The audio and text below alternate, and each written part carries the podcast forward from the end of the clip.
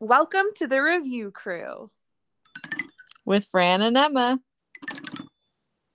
What's up, reviewers? It's your co host, Fran, toddler mom, millennial Mm. baker, uh, co host of this podcast, The Review Crew. And it's Emma, aspiring minimalist, New Yorker, uh, friend of Fran. the highest title. so now you're toddler mom. I like that evolution. Well, I was thinking about it when I was, as I was saying it the last time we were recording. I was like, can I even say that I'm a baby mom? Because she's a big ass toddler now. And I was like, sad. And then I was like, I got to embrace the toddler mom. Yeah. um because it's a whole it's a whole new ball game when she's toddling it well she has been for quite a while um baby. it is and it isn't it's interesting because like the newborn and the infant period are very like uniquely physically exhausting and demanding Mm. um which isn't to say like i mean i talk constantly about be- having interrupted sleep not getting enough sleep with her but it's not the same as having to wake up every hour throughout the night Yeah.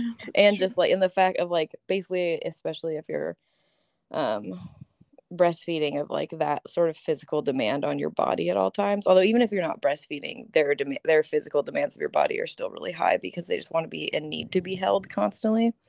Whereas like now that she's a toddler which is its own challenge because she's like falling off of chairs and like destroying things constantly but like it also she is she has a farther range away from me and doesn't like have so many demands on my physical person yeah. Yeah. so it's it's just every phase is its own its own unique challenge but you know what is also cool about toddler phase versus infant phase What?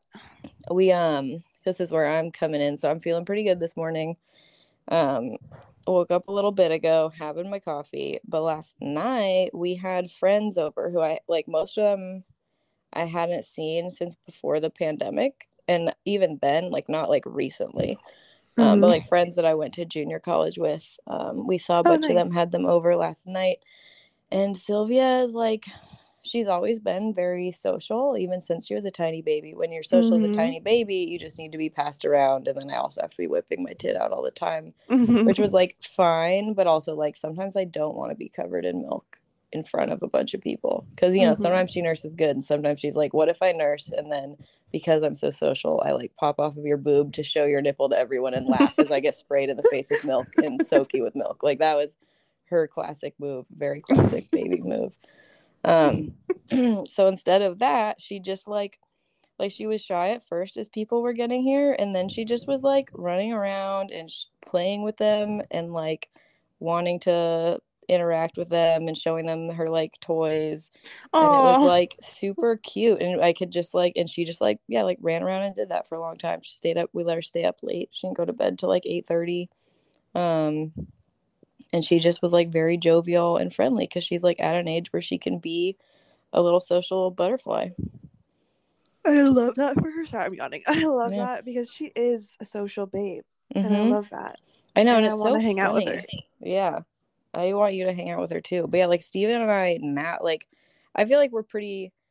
I'm much. I mean, I've I've talked about this on the pod. My conversion to being an extrovert. Like I'm much more social now than I ever was. But both of us were very very introverted as Yeah. kids and are still somewhat introverted now. And it's like very interesting to have this baby who's just like wants to talk to everybody.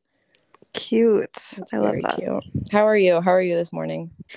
Okay, I'm feeling um mixed this morning. I'll let Mm. everybody know. So on the one hand, my right ovary mhm. has been not hurting this morning. I'm knocking on wood because yeah. I'm like, I need to tell everybody that for okay, this is now we're five days past our 3rd Mhm. IUI. Days three and four past the IUI, Mhm. my right ovary literally felt like somebody took it and stomped it under a boot Oh and then God. like put it back inside my body. Like it was such a weird and painful feeling and so unexpected because I've had like two other IUIs. So I was not expecting this at all, at all, at all.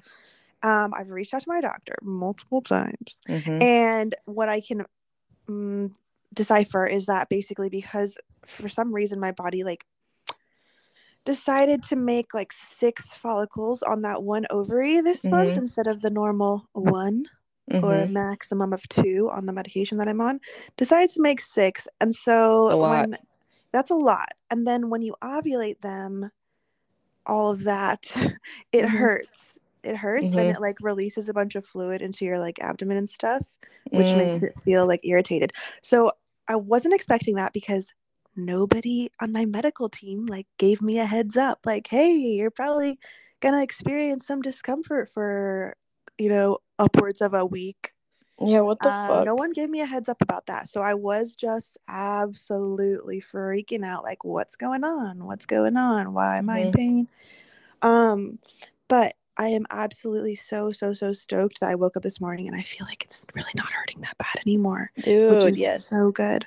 Then on the other hand, I do have one swollen lymph node in the back of my head, and I mm-hmm. did have to Google if I have cancer, and so that mm-hmm. was stressful. Yes, but um, so overall a wash. But but we we watched SNL, and we haven't finished yet, but it was pretty funny. Oh, Dave good. Chappelle hosted.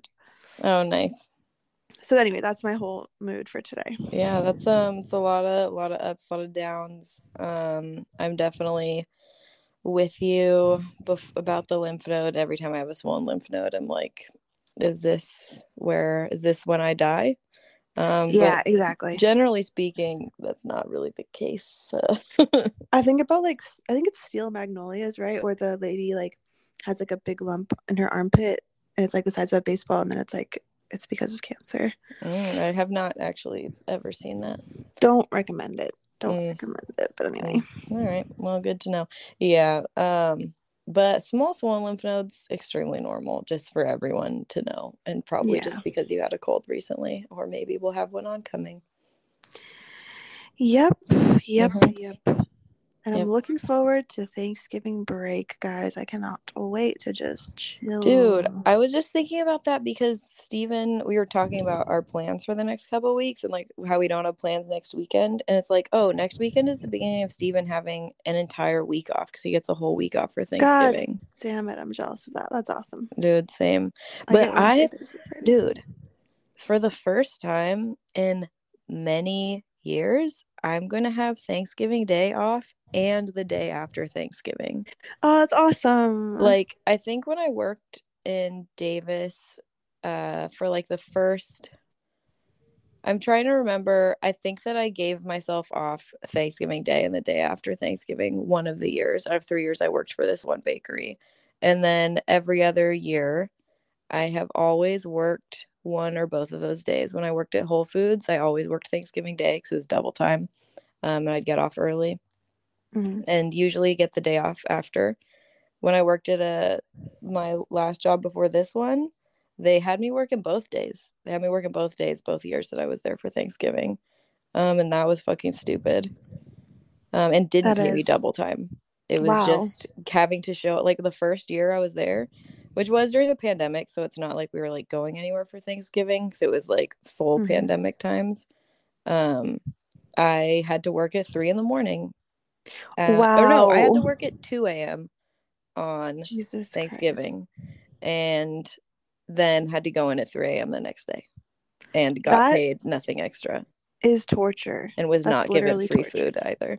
Yeah, dude. I'm yeah, it's really annoying. You are honestly my inspiration because whenever I, you know, I can get stressed about like lack of sleep. So like if I ever get like a mm-hmm. bad night of sleep, I'm like, remember how Fran literally had to go to work at 2 a.m. and still and still had a healthy, beautiful pregnancy. That's also the other part that I think.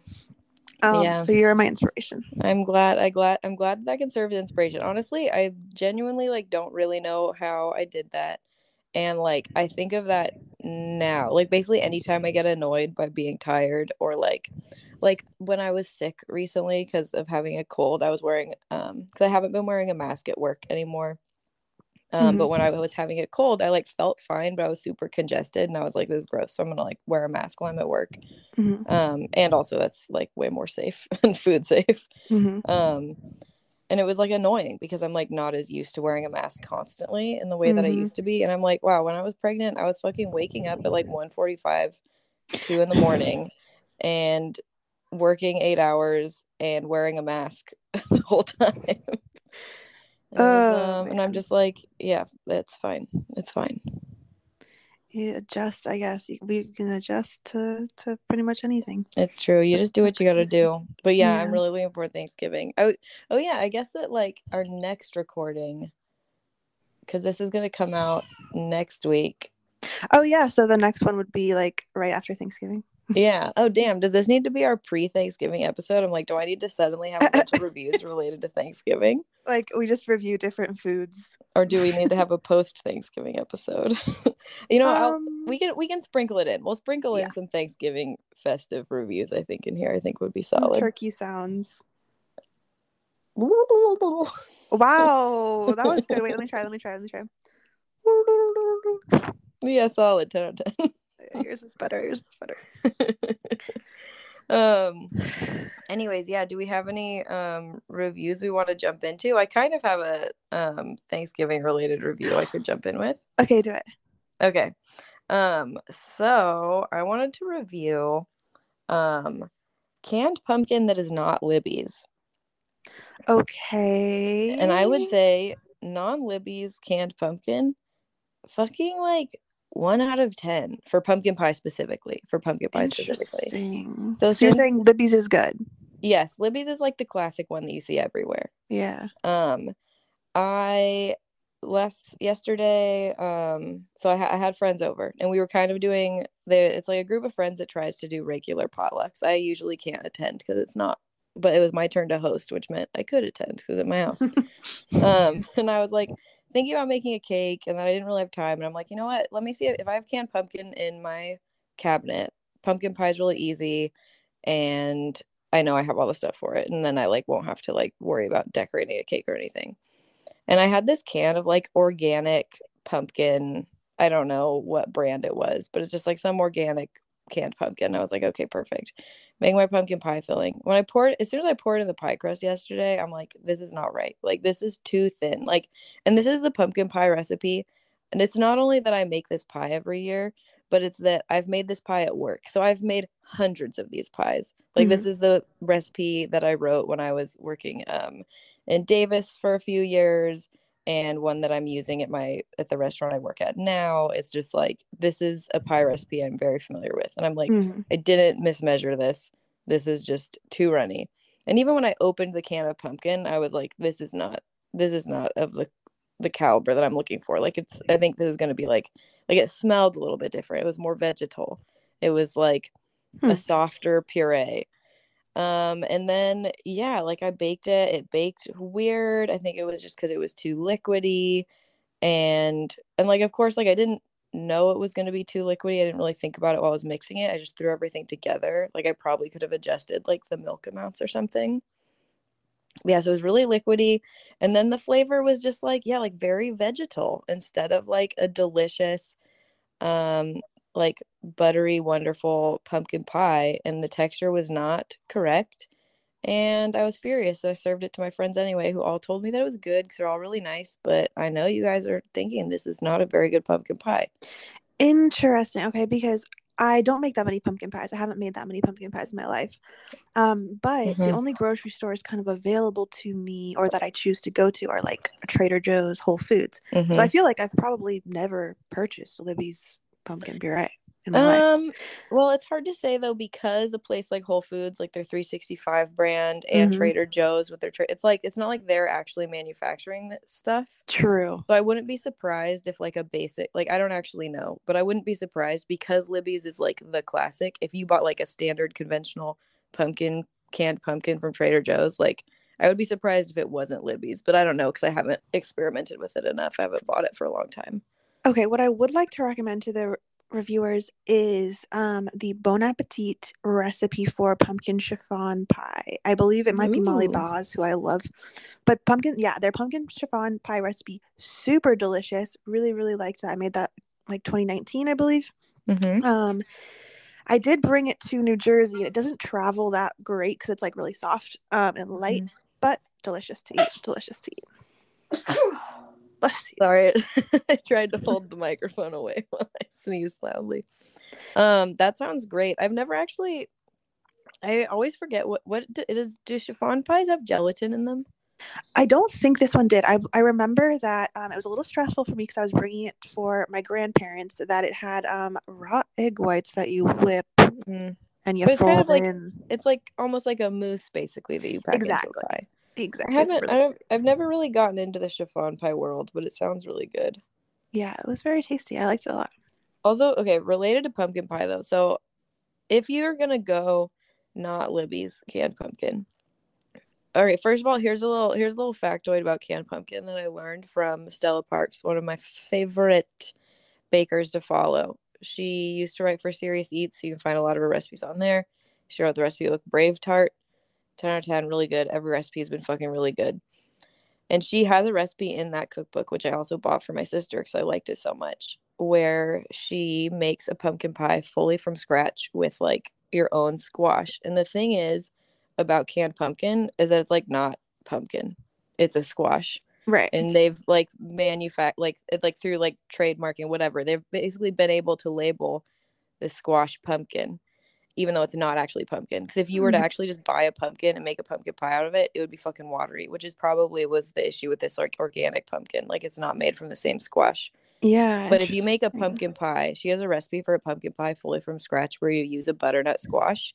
Hmm. And my sister made it for us recently when we were um doing uh chicken pie Halloween. Um and it was it's so good. My sister's made it a couple times. I think I made it once actually a couple years ago as well. And it is just like it's so good. It truly takes your pie to the next level. It's like way more work. So you have to roast your own squash and stuff. Mhm. Um, but if you ever really want to like get into the pumpkin pie world, like please find this recipe. It's so good. Okay, wait, I'm stuck stuck on something. Is okay, Stella Parks' social media handle like Brave Tart or like what the fuck is Yes. Brave Tart? I feel like I see that everywhere and I'm like, what is this? Well, so it's the name of her cookbook, and it is. I like was reading an interview with her something where she was talking about it, and it's a it's a joke with Braveheart. It's like but why joke. wouldn't it just be Stella Parks? because I don't know. I mean, it was like the name of her blog and then the cookbook that she did, and so now Got it's like it. a jokey name. Like, why is Got it. anyone's handle not their name? I don't know. I Oh. don't like it. I know. like, why? I don't know. I think it's supposed to just be funny. Okay, okay. Well, I'm not amused. So All right. Well, what are you gonna do? What are you gonna do? Um, how would you rate as okay on what are what's your top Thanksgiving pie? Okay. Um I mean, okay, this is the thing. Pumpkin pie, I obviously eat on Thanksgiving. Obviously, it's like Mhm. a classic and it's good. It's it's not like good enough that I ever want to eat it more than just on Thanksgiving. So that's like a once a year thing for me. Mm-hmm. And that's kind of why I liked the pumpkin chiffon pie. I like that a little bit more than the standard pumpkin pie. And another clarifying thing is I love whipped cream. And so I feel Mhm. like pumpkin pie for me is really like a vessel to have like it covered in homemade whipped cream. Yeah. Um Yeah, dude, homemade whipped Yeah. cream, 10 out of 10. Store bought whipped So cream, good. like mm, 7 out of 10, I would no, store bought whipped cream to me is garbage and it's like a 2 out of 10. Ooh. Yeah. I feel like uh, it's too it's too nostalgic for me. I don't think I could rate it so lowly, but it is like objectively not good compared to the homemade stuff. Uh, see, this was like a divorced parents thing. Like my mom, you know, was very much homemade whipped cream. and dad Mm, and stepmom were very much for the canned and so that i like made a big stink of like well i'm making the homemade whipped cream or whatever and like made it a whole thing I love anyway that. I love that for you. that was my personality as a child I um we were a canned whipped cream family, I feel like in my memory. And Steve Steven grew up, I feel like, with only homemade whipped cream. Like I I feel like Steven would never buy a can of whipped cream, even if there wasn't like if like we went to the store and they didn't have heavy cream, I think Steven would be like, We need to go to another store. He wouldn't like settle for the can. yeah that's how i am but i will say i enjoy cool whip more than like canned whipped cream like cool whip like was at my dad's house often and it does Mhm. taste good it doesn't taste like whipped cream but it does taste good so i, have kind of like a nostalgic place for that I never really liked Cool Whip. It was always like fine. I remember my sister really liked it as a kid and then ate so much of it once that she threw up and then we Oh, like never bought it again because she was it was gnarly. That is gnarly. gnarly. Okay, but back to pie rankings because mm-hmm. I like this question. So mm-hmm. the pankings, I mean, if you will. like, I'm not a pie person, so my favorite pie is always gonna be like chocolate or like chocolate mousse. Yeah, chocolate cream pie is so yeah, good. chocolate's so good. So that would be like number. But I mean, you have to have pumpkin pie on Thanksgiving, so that's yes. probably the number one because like it's necessary. Mm-hmm. Chocolate number two, and then like I'm not a big pie person. I mean, maybe if there's like an apple crumble, like really heavy on the crumble, mm, yeah, or really something else. Oh, I really had a good um. I've had a good peach pie, but that's not like a Thanksgiving pie because out yeah, of season. Great summer pie. Yeah.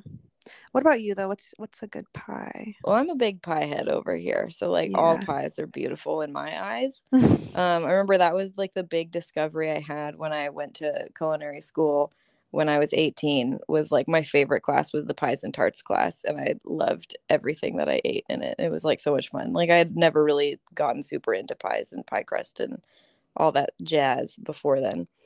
Um I'd like thought that like cakes and cookies were more where it was at and then I was mm-hmm. like no, it's pies, pies and tarts. Give it to me.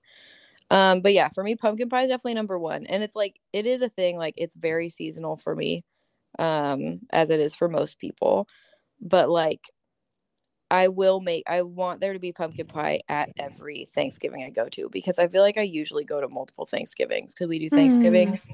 We usually do some sort of Thanksgiving gathering with both of our families if they're not doing it together, like Steve's family, my family. Mm-hmm. Um, and we usually go like the pandemic has interrupted this, but like I've definitely had like some years where I'm doing like four or five Thanksgivings with like different groups of friends. Girly, popular girly. I, I think I just try and make friends that value food highly. try and make potluck based friendships. Um, My actual like dream and goal in life is to have friendsgiving. I've never Dude. once in my life had a friendsgiving. Host a friendsgiving. Oh but my god, like, friendsgivings are a ten out of ten have chairs or table. It's a struggle, guys, of living in a small city apartment. No, this you okay. All right, Steve and I have always had a table and chairs because that's how we've organized. Even when we were in a studio with a loft and a studio apartment, we had a big table and chairs. Took up like our whole fucking I apartment. Yeah, insane. Um now it is much easier, but it's like this is literally the first year we've been able to been in more than a one bedroom or smaller for uh, the Thanksgiving season, but we have always hosted a Friendsgiving for the last like many, many years. We skipped one year because of the pandemic, but last year we did it. But you had the um, table. You know what I'm saying? But we didn't sit at the table because, hmm. or well, I think we maybe did sit at the table last year, but many times we don't sit at the table. The table is more of a banquet situation. This is where we set all the food and then everybody sits on the floor. That's like the we, thing. Like how I couldn't even I couldn't even you put, put them on your kitchen counters. Put your kitchen counters. People sit on the floor. Yeah. Most of my friends, I've hosted many, many social gatherings, small spaces, and people sit on the floor always. People are sitting on. Well, we I think we we have more chairs at seating space now, so more people were in chairs, but largely people just sit on the floor. Yeah, we're big good. floor sitters, dude. good. But anyway, that's one of my life goals. So if anyone's hosting a Friendsgiving, wants to invite me, go ahead and hit me up. You need to host one, dude. I should host one once we have a table. Just don't get a table. just host one. Anyways, I feel like you need to do you need to like break the seal of like having a bigger gathering that you don't have seating for. And you just need to be tell people like sit on the floor. We have actually. We've had a Christmas party successfully like twice oh, or yeah. three times now, and it's been a success. And that, but it is like, yeah, people are definitely like eating on their laps on the couch and stuff, yeah, and sitting on the radiator. Like it's not comfortable, and I feel bad for my friendies. I mean, them do that, but no, I feel like it is like fun. I mean, it's not like oh, I'm in the most comfortable chair of all time, but I feel like it is like it's comfortable and that like that's such like a cozy thing like i love going to a friend's house and sitting on their floor sitting on their radiator because it's just like this is a cozy thing you do with friends i don't have to like be impressed by your like fine armchair oh that's true. It's like a nice thing. Okay anyway we we've gone we're we're, we're off track now. Thanks friendsgivings 10 out of 10 yes um, pie rankings for you. pie rankings. Okay again big pie head over here. That's what i was trying to say. So pumpkin pie I don't think I could tolerate having only one pumpkin pie in a year. And that like I need I love it enough that I need to have it multiple times in the Thanksgiving season. So that's why I need to have multiple Thanksgivings and Friendsgivings, or I would make it a couple times. I love pumpkin pie. Cute. Um, can you hear Sylvia yelling in the background? She's just yelling. No, I wish I could. Okay. um, and then yeah, chocolate pie is definitely up there, but I don't. I feel like to, that's much more like that's an evergreen flavor, so it's not like just up. It's not just a Thanksgiving pie. Um, yeah. Um, but I need to have pumpkin pie and I need to have pecan pie on Thanksgiving, or I feel like it's not really Thanksgiving. It's funny, like pecan pie for me, I can have like a little sliver. Oh yeah, It's not something I crave. It's know? definitely like pecan pie. I don't like pumpkin pie. If someone were to make it in like the springtime, I would still enjoy it and have a piece. Mm-hmm. Pecan pie, I don't think so. but yeah. like I need to have it on Thanksgiving or it's like not Thanksgiving. For me, those are the top two. Um, but apple pie I love also all year. Love apple pie. Love to have that on Thanksgiving when it is available. Cute. Those are like my three Thanksgiving pies that I like pies that I associate with Thanksgiving. And then yeah. with the pecan pie though, if you want to fucking up your game, I forget what it's called, but you just like put in put like bourbon and chocolate chips in it yeah chocolate good. pecan is better for sure mm-hmm. yeah and all all things need to be covered in whipped cream it's super important as you were saying uh agreed, agreed. yeah i feel like on thanksgiving a pecan pie is like an eight out of ten any other time of year it's like a four out of ten agreed now okay this isn't a strictly um thanksgiving review but imagine like it's thanksgiving weekend you're like cozy up at home just mm-hmm. chilling hard you might want to watch um weird the Weird Al Yankovic movie. Dude, we were watching the trailer for that recently. You okay, because you can stream it for free on like the Roku app, which I love. But yes, we saw it immediately. We saw it like like literally over a week ago. Um it looks fucking weird. It is, and it's honestly funnier than I ever expected. I feel like when Adrian it was Adrian's idea and he was like, mm-hmm. let's watch the Weird Al movie. And I'm like, what? but anyway, it was very, very funny um, and I recommend it. That's awesome. Especially if you have the context of like you you, you know have heard the Weird Al songs that we've all heard. Mm-hmm. Um, it's pretty funny. Well, how okay? How do, how do you rate the movie? The movie here's well okay. This is my journey that people who know me are probably already familiar with, but so the first half of it, I was like wrapped to the screen. I was loving it. I was laughing at Adrian and I laughing hysterically. Second half, I was on my phone so I kind of yeah. tuned out a bit. Mm-hmm, but, mm-hmm. Do you think it's the first because, half very funny? I was gonna say, is that because the movie declined in quality, or is that because your attention span was done? It's a mixture of attention span plus um, it gets a, it gets silly. I mean, it's silly from the mm. beginning, but it gets like I feel like progressively even more yeah. a little bit more ridiculous.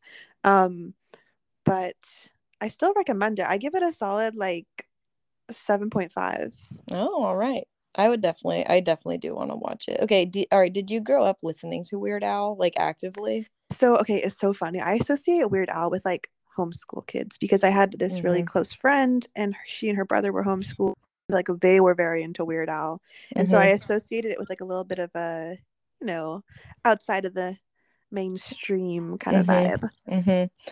Yeah, no, because I the first time I really encountered Weird Al was in middle school. There was a boy I was friends with who I think developed a very large crush on me, and yes. he was super super into Weird Al. And I'm just like, this is, and I remember at some point thinking this is funny, but I'm also like, this can't be the main music you listen to. And also, like, this can't be your only time you listen to these songs, are the parody versions. Wait, who and was this? Um Kevin. Okay, I don't. Okay, okay. Well, we can we can discuss. okay, I remember. I yep. remember this person. Okay, okay. okay. Mm-hmm. Mm-hmm. Um, nice guy. But, nice guy. Yeah, yeah. Um, but uh yeah and i just i remember thinking that, that was really funny and something that i think is very funny now is that uh my sweet husband grew up loving weird al and that there are like a lot Aww. of songs that he has only heard the weird al version of because like he didn't grow like Steven did not grow up really listening to the radio um so like that i don't what is it even called? The like my my miss american pie. Yeah. They know that song Yes. Steven's only heard the Weird Al version of it until like a few years ago. I like Wait, played I it for him, and he starts singing tracks. the Weird Al version. I know it tracks with my my definition of it being a homeschool thing because Steven in my mind is like kind of has homeschool kid vibes. Yeah, I feel like it's like it's the like Yeah, which like, and he definitely was not homeschooled for the record. He definitely Yeah. went to public school, but he also was like not as involved. Like he didn't grow up with TV. Like he Yeah. didn't, and he didn't really listen to the radio. Like his memory of any songs that were popular from the time we were growing up are only from the brief period where he was carpooling and listening to the radio in his friend's car. Um, nice. and like which is just very funny so i feel like there's a lot of like things that i would consider cultural touchstones that like make you relate to other people of your generation he Mhm. does not participate in except for sometimes in the weird al versions of songs um and i yeah it's really funny it's funny and weird but um yeah i definitely want to see the movie Yeah, you should. You will like it. You'll laugh. You will laugh. Um, one of my favorite things about it is so Daniel Radcliffe, of course, is like playing Weird Al, right? Mhm. But at anytime, anytime a song starts, it's Mm-hmm. just it's Weird Al voice. Weird Al just dubs the song like over Daniel's face, and it's i love it i love that love that Um, well that is yes. great that is great um, also the um, the images over the credits at the end are really funny, and I I don't want to spoil anything, but um, we laughed. We laughed. Okay. Also, so when I was watching the trailer, I didn't realize it's like it seems like it's it's parodying the like a bi- like a a band biopic kind of thing. Um is it have you do you remember Walk Hard? How does it compare to Walk Hard as far as like a satire of or like joking a joke version of a like musician biopic? That's funny. I feel like this is probably sillier Mm, because but there were some things so it was like it's like this ridiculous story right of like oh this Mhm. crazy life that he had and we're like oh he's like making all this stuff up and then we did read his wikipedia page afterwards and we're like some of these things were based in his actual life which is crazy but um mhm. anyway Interesting. um, he's a man Well- of mystery but I, I don't know how it compares to walk hard because i only saw that at a sleepover so i wasn't fully watching That was, that I think, either. another sleepover we were both at, and I Oh, yeah. also think I slept through some of it. I remember it being funny. oh sleepovers are so fun god I know. Yeah, dude. it. It. I. There need to be more adult sleepovers. I mean, that's the great thing about visiting people is like, cause when like the one nice thing about being far away is I feel like then you're compelled to sleep over. Yeah, that's true. Like the only time you do sleepovers as an adult. Okay, if I could just fully switch gears. Yeah, do it. Um, so I want to introduce a new segment. I should have practiced this intro. Uh, no, that's not it. Wait. Uh, no, I can't do it. Mm, Just do it. Uh, I know. I'm not doing it at all. Okay, wait. I'm trying to figure. I'm like, how What does the sound go? Do? I don't know. Okay, well, welcome to the tool shop for Fran the Toolman Taylor. I was trying to do like a Tim Allen grunt from Home Improvement. Uh, Uh, uh. I thought it would be easy, and then it turns out I can't do it at all. I don't know what you were trying. Like I, that means nothing to me. Have you wa- did you watch Home Improvement as a kid? Again, this is a show that was on like at school friend's house, and I never actually watched. Well, we watched it when I was a kid. Nice. Whatever. All right, scratch that. We'll have to redo the intro if this ever comes up again. Okay, but we're in we're in the home we're in home improvement, you guys.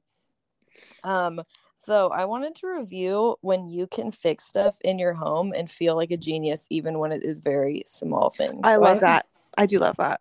It's so satisfying. A 10 out of 10 to feeling handy, even when the thing you're doing is actually really simple and obvious. But my, okay, I feel like also is basically like, as someone who's lived in an apartment, when sort of anything goes wa- wrong, I'm just like, well, I'll just call the manager and like they'll just deal with it. Maintenance will come because they'll come in like five minutes or like that day. But, like, Jealous. at least not not at my last apartment. That those things took longer. But yeah, when I lived in an apartment complex in Davis, it was just like an apartment complex full of students and their maintenance staff was like 24/7 on hand. So like for any sort of thing, they could just send somebody over usually pretty quick. Yeah, we it Mhm. was actually we had really great maintenance people um when we lived in Davis. Uh in Vallejo less so, but whatever. But I was like never compelled to do anything because like it wasn't my cost to send somebody out, you know, like to have somebody look at our furnace or whatever. But now we're homeowners and we have to like do everything ourselves. So I've had three instances recently where I've like felt like a fucking genius when it literally just means like, how about you just look at it instead of just immediately calling someone? Yeah. Um, so the first thing that happened is that we turned on the heater recently because it got very cold and it didn't turn on. It like made a sound like it was trying to turn on, and then no air was blowing. It was still Mm. cold. Nothing was happening, and like clearly it was like not working. Mhm. And so I went into I live in an apartment mode, and I like looked up a heating company because I'm like I just need to deal with this. It's gonna be really cold. I call them. I'm like, I need somebody to come look at this because I don't know what's up. And they're like, Yeah, we can send somebody out next week. And it's literally in the beginning of like it's going from having been 70 every day to gonna be like 50 every day. Mhm. And like they're like, Well, we'll send someone out in a week from now. And I'm Mhm. just like, what the fuck? Like, this is not great, but whatever. This one they can do it. So then, and this like is happening during the day. So I just like wanted to get everything scheduled. And Sylvia was awake. I didn't really want to go fuck around with the furnace while with Sylvia when I was just there by myself. yeah. Um, that like made me stressed. But when she went to bed, I was like, let's just go fucking look at it. And so I just like go downstairs to where our furnace is and I like look at the I'm like looking at it and I'm like, well, it looks like a furnace. I don't fucking know. Um, and then I pop the little cover off to like look at it. And then there's just a little on and off switch for the pilot light because it's an automatic ignition and it's set to off. And that's why my furnace didn't turn on. So nice. I flip Genius. that baby to on, put the cover back on, go and turn on the heater, and it fucking works. Works great. love that and i can totally relate to that because my one of my my first actually my first apartment that i lived in by myself um i spent a year just inhaling um Mm, you know fumes of mhm. gas because my pilot light was out then i called i didn't know anything about that whatever Mhm. eventually we got somebody in there he just literally lit a match or whatever and lit the pilot light and then it was fixed but then it would sometimes go out and then i would Mhm. be able to just light it myself with a good old lighter or something and Hell i felt like a genius every time Yeah, dude, genius handyman. Incredible. yeah Um, so then so that happened. And then also so like to have somebody come out and just look at it what is was gonna cost me eighty dollars. And I was just like, oh, so I was able to call the next day. We're actually still gonna have someone come out. They're gonna come out this week actually. Um, to like service it and clean it and change out all the filters because like I have no idea how frequently that was done before. So like Mhm. let's clean it out. But I was able to just like call and cancel that and then just like schedule the maintenance thing instead. Um so Nice. that is awesome. And then okay, so then the other day I'm fucking I go out to my car to go to work. So this is like at quarter to five in the morning. It's dark out. My garage is wide open. My garage door is just wide fucking open. Mm. Um, and I'm just like, what the fuck? So like this was we did this right after voting day. Um, this was the day after voting day, Wednesday. Um, and uh the night before we had t- put popped Sylvia in the stroller and gone to drop off our ballots because we always do the mail-in voting ballot and never remember to send it. And so we always just go drop it off at our polling place. Um, and it was like only a few blocks away. So we popped her in the stroller, which we keep in the garage, gone to our polling place, come back, put the stroller in the garage. We have like a remote for it. And I hit the button as we're walking inside and I hear the garage door close and we go to bed, whatever. So then I'm it's very shocking when I wake up the next morning and it's fucking wide ass open.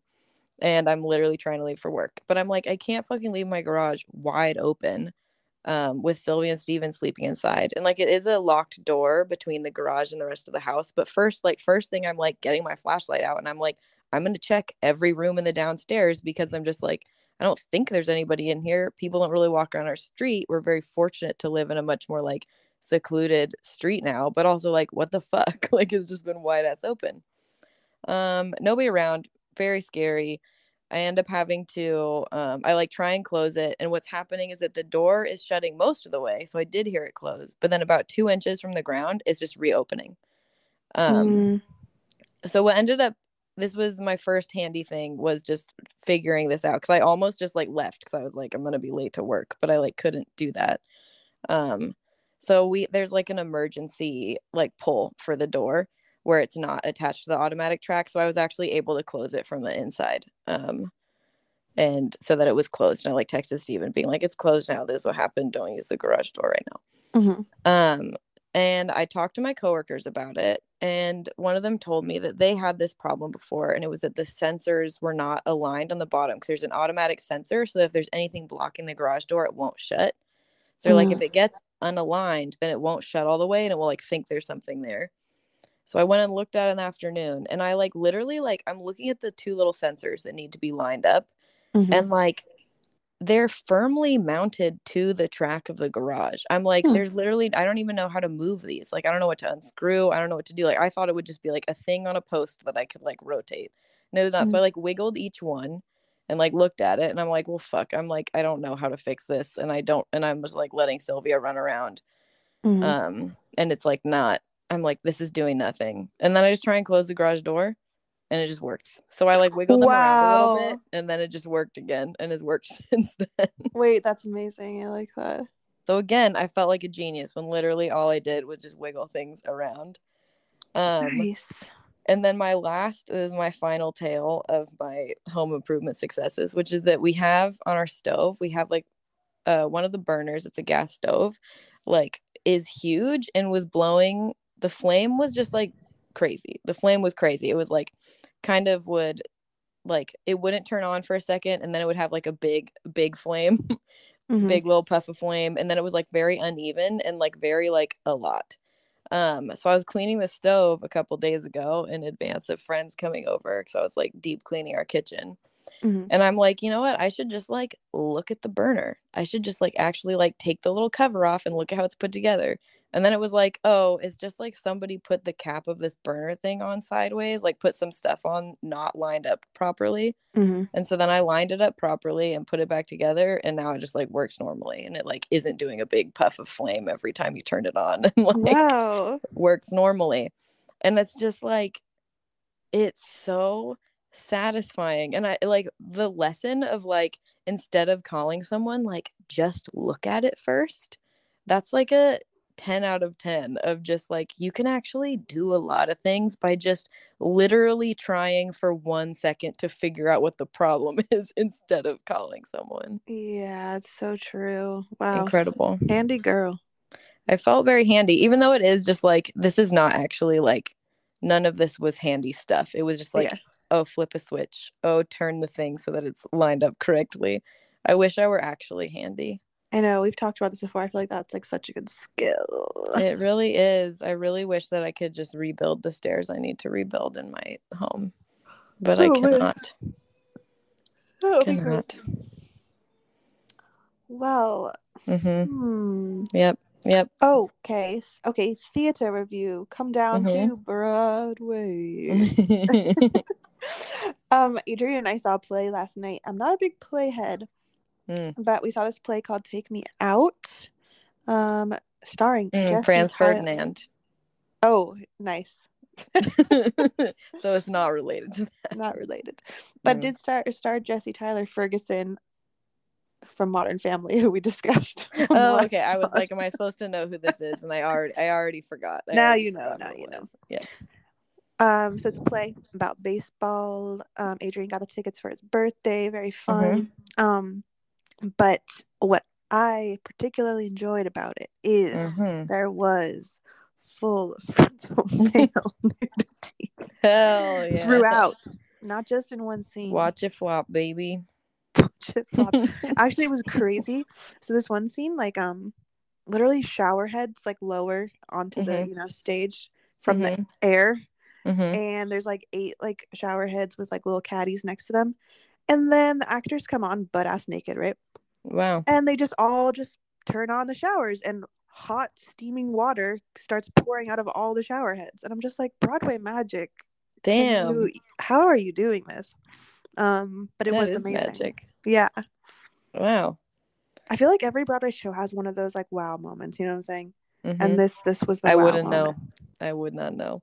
Um, that is that is that is a wow. It's I feel like that is becoming more normal to have male nudity, like full frontal male nudity in TV shows, um, and things like that. And I'm here for it.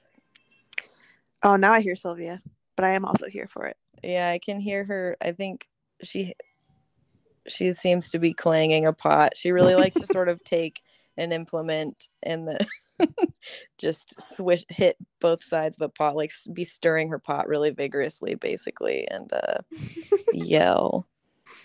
Always looking for a new big noise. fun Um, but anyway, so the would you say it was a musical or is it a play? no it's a play sadly Mm-hmm. Um, but it was interesting. I was I was um, intrigued.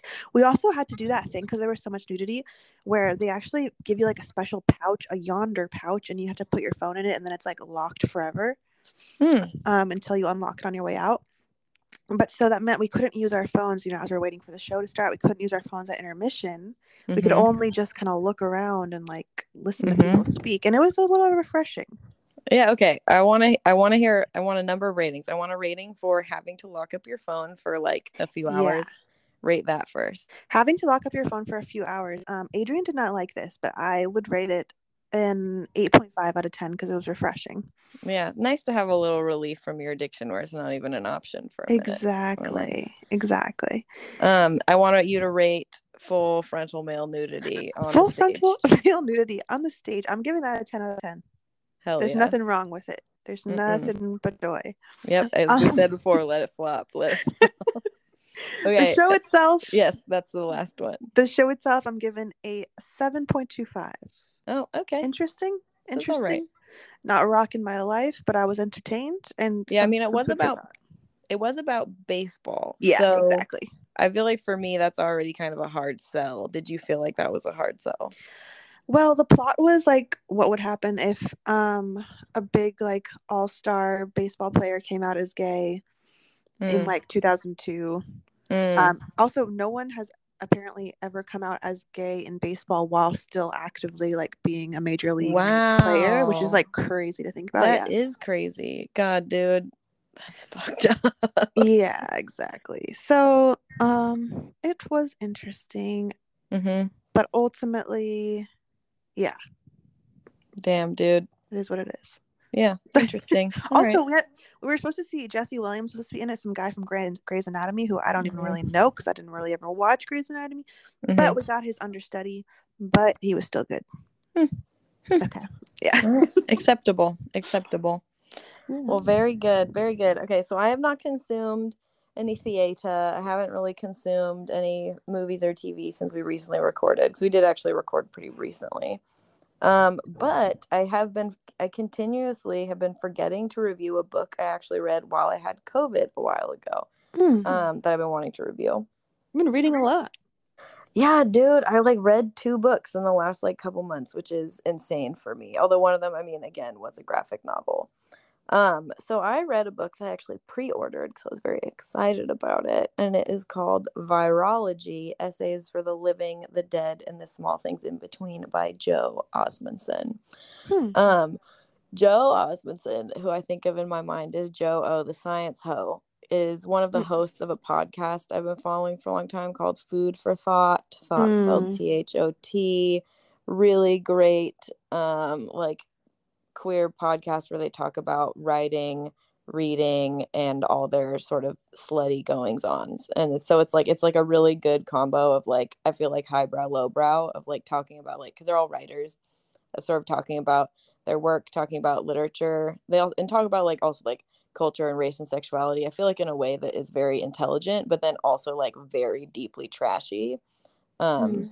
highly recommend that. But joe osmundson is one of the people on it uh, one of the hosts, and he also is a scientist. Um, and so he wrote a book that was all about viruses because he studies viruses and has studied viruses.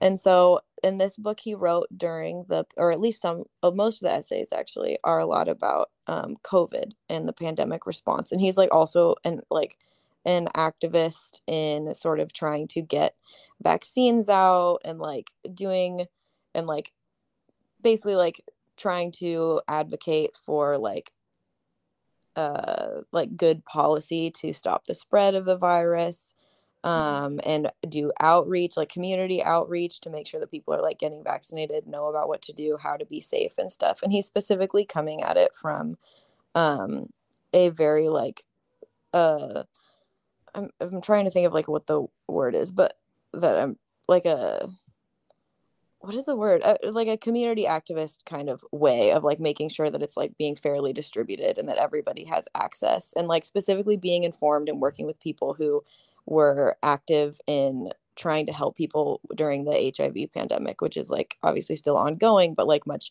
improved now that we have way more medicines and stuff. Mm-hmm. Um, and HIV being way more stigmatized than I mean than COVID, but like mm-hmm. using sort of the lessons of uh, the HIV and AIDS p- pandemic um, to yeah. sort of approach COVID. But anyway, so it's a series of essays.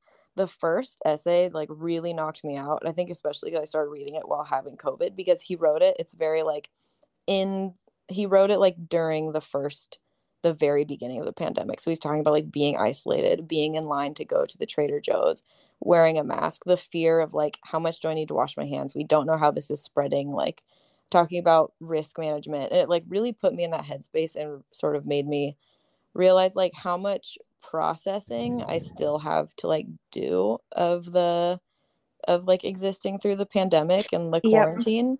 Yep. Yeah. Um so I would say it was a very like intense read at times because of just like but and I also feel like a very important read though like if you are trying to process this or have been kind of ignoring it it really brought up like I felt very I guess triggered by it very activated and that like it made me really like uh I felt very stressed it was very stressful mm. um but in a way that was really good and I just feel like his approach to and I've been following him on social media for a while and he'll sometimes he's done little like th- like especially during like full quarantine pandemic times of like this is what we know about the virus this is how we can talk about risk management and stuff like he comes at it he comes at everything in a very like human way and like how do you manage risk in a way that is responsible for yourself and responsible for your community and like coming from a way of like mutual care instead mm. and it's not just about personal risk but about community risk but also understanding that like you do need to be around people to like be sane and like how do we manage yeah. this and like with a disease or an illness that is going being passed around like by being with other people and like how do you take care of your community when you can't see other people and like also take care of your mental health and like and then and yeah so it was just like i felt like it was super his essays were super thoughtful he also talks a lot about just what viruses are and how we sort of there's literally no way to eradicate viruses on the planet Earth. Like viruses are part of us. Viruses have always been with us. Viruses mm. will live beyond us, but also viruses aren't technically alive. Um, it was just like it's like an interesting premise, um, and like sort of how can we, how can we sort of change the way we talk about viruses and talk about illnesses that will make us be able to sort of respond to and live with them in a way that is more functional Hmm. Um, but yeah, so I would say very intense read, very interesting. So I want to call it like I feel like some of the essays were definitely 10 out of 10s for me. Some of them were more like an 8 out of 10 and I want to give the whole thing a 9 because I like super recommend it. Really really liked it, but also was like a very intense read at times. Yeah, I don't think I'm going to read it just because of like the intensity and I yeah, I feel like I am also still haven't fully processed yeah. the 2020 2021 situation. Mm-hmm. yeah. Yeah and also he was in he was in new york city. Like he's talking about like park slope mm-hmm. and talks about like being in brooklyn and stuff and i was thinking about you um in your little apartment there. Such a scary time. Mm-hmm. but i mean i think that that's like it's definitely like i feel like a hard book to get into for that reason. Mm-hmm. but like just taking it it's nice that it's essays because you are you can just take it true. like, an essay at a time. I like that. Um and like I, I don't i feel like the first one was the really intense one and the rest of them are sort of talking about other things about the pandemic and the work that he was doing the frustration with government response and talking about viruses but it was it was really just the first one. I think it was the first one that was like very like oh shit like i have a lot of like emotional processing to do. Yeah damn. But hmm. highly recommend virology. Everybody read it when you can, nice. when you're in the mental space where you can. Yeah, reading is hard for me. Yeah. Lately. I get it. Um well, I don't know if I have any more reviews to to give out today. I know. I was guessing. I'm like, you kind of already did TTCC by giving us the ovary update. Yeah. Can I just say, final thought on that is, mm-hmm. first of all, doctors and nurses need to prepare you for when mm-hmm. things are going to be painful. Mm-hmm. And that's frustrating. And can I say ovulating more than one or two follicles in a month, I give you a zero out of 10. Very, very uncomfortable. Very Mm-hmm. uncomfortable. Yeah, fuck that. Fuck that. I'm like, Um, do yeah. we have any anything quick to be fully unrelated to fully move on from that? Unless you had more you wanted to say on it. no. Okay. okay. Anything fun? Something fun and I was like, what's end on. something fun and Thanksgiving related for us to close on? Um, the parade, 10 out of 10. I love watching the parade. Oh god, I would say parade five out of ten. It's pretty boring, but I do feel like it needs to be on. Like it needs to be on. it needs to be on in the place where I am. Well, I've actually nope, I don't even require that. When it's on in the place that I am, I'll look at it. But I don't like to watch it five out of ten. yeah. Hmm. I'm really But, uh, excited to watch it this year. I never get up like and have it on early enough. And also because we didn't have cable or whatever before. yeah. Um, but I want to watch it this year for sure. Have you gone in person? No, but Adrian has. And oh, what I have done is gone the Mhm. night before the parade. You Mm. can stand in a long line and watch the floats inflate. And that actually is really fun and free and very accessible. That So actually sounds that. great. Yeah. That sounds awesome. I kind of want to do that again this year. That would be so fun. Yeah. Yeah, dude. Oh, I'm so excited for Thanksgiving. I'm excited for Steven having time off. I'm excited that I'll have time off. I'm not excited about the like it's uh, it's always hard for me because like I do really enjoy the holidays, but it just means that work is like three times more stressful because there's so much work more work to do. But also like I would say fucking 10 out of 10 to working for a restaurant that's going to be closed on Thanksgiving and as the baker specifically because like I've only worked for bakeries before, which means Mhm. Thanksgiving's absolutely fucking nuts. Whereas, like, yeah, we are doing pies to order, but since we're largely a restaurant, people aren't coming to us for pies. So I'm like, this is not going to be that much work. Like, it is going to be a lot of work, but like, I'm not having to mix like, like last year I was in charge of mixing pumpkin pie Hmm. um, for the bakery I worked at. And I literally was using like, I'm like, how many for each batch of pumpkin pie I did? I think I needed to use seven 10 pound cans of pump canned Oh my pumpkin. god. And I had to do like four batches of it. That's so much was just- pumpkin. and I, was- I think I spent three hours just mixing huge, huge, like many, many gallons of pumpkin pie filling. And of this year, I'm going to have to make like, I don't know, a couple gallons of pumpkin pie filling. It's so chill. 10 out of 10 to having it be chill. That is chill. I love that. And your Thanksgiving idea of having everybody say what they're thankful for, I now love that so much. And I just want to recommend that to everybody. I give that 10 out of 10. Yeah, go around the table. that.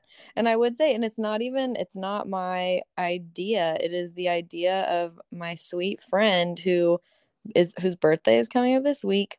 And she used to do always a Friendsgiving birthday party potluck.